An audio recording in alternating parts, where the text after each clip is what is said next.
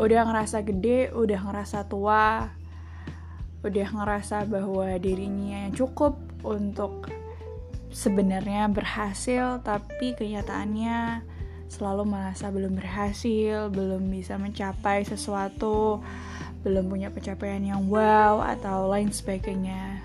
Um, kalau ditanya itu normal nggak? Itu normal. Karena meskipun orang-orang itu diem atau kelihatannya oke okay aja, tapi sebenarnya mereka juga mengalami fase itu atau mungkin sedang mengalami sedang merasakan hal tersebut. Tapi orang itu kadang dia pintar sekali untuk uh, keep diem atau mungkin ngelakuin sesuatu. Ada yang terus dipikir sampai dia nggak melakukan apa-apa. Ada yang dipikir sampai dia melakukan apa-apa.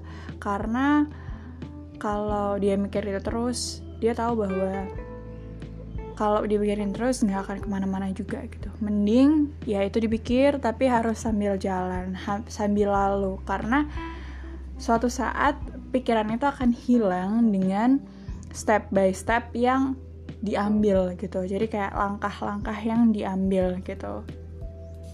Dan itu penting. Jadi pada intinya dimulai aja untuk enggak memikirkan terlalu keras tentang sesuatu. Dan coba aja jalan jalan dulu jalan dulu gitu. Ya pasti nanti akan sampai di titik bahwa oh inilah pencapaian yang aku mau. Gitu. Pasti. Pasti itu. Oke? Okay? bye